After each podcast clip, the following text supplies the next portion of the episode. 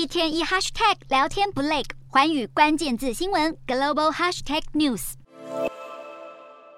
英国在十九号进行国葬大典，送别女王伊丽莎白二世。她的灵柩在当地傍晚抵达温莎城堡，在抬棺手的护送下，进入了国王乔治六世的纪念礼拜堂，展开私人的入葬仪式。在仪式尾声，女王灵柩上的帝国王冠、宝球还有权杖都被取下，而女王的长子查尔斯三世国王将御林军中的掷弹兵卫队女王营旗帜放到灵柩上。接着，王室内廷最高官员公务大臣帕克上前将手中的手杖折成两半，象征伊丽莎白二世的时代正式结束。在主教的祷告词中，女王的灵柩缓缓沉入皇家墓穴。他的伴侣菲利普亲王的棺木稍早也从墓穴中迁移出，以便跟女王一同相伴安葬。最后，吹笛手的哀歌响起。女王的父亲乔治六世、母亲伊丽莎白王太后，还有妹妹玛格丽特公主，家人都一同长眠在这座乔治六世纪念礼拜堂。女王国葬这天是历史重大时刻，而伊丽莎白二世毕生的奉献成就也将留存历史，永不抹灭。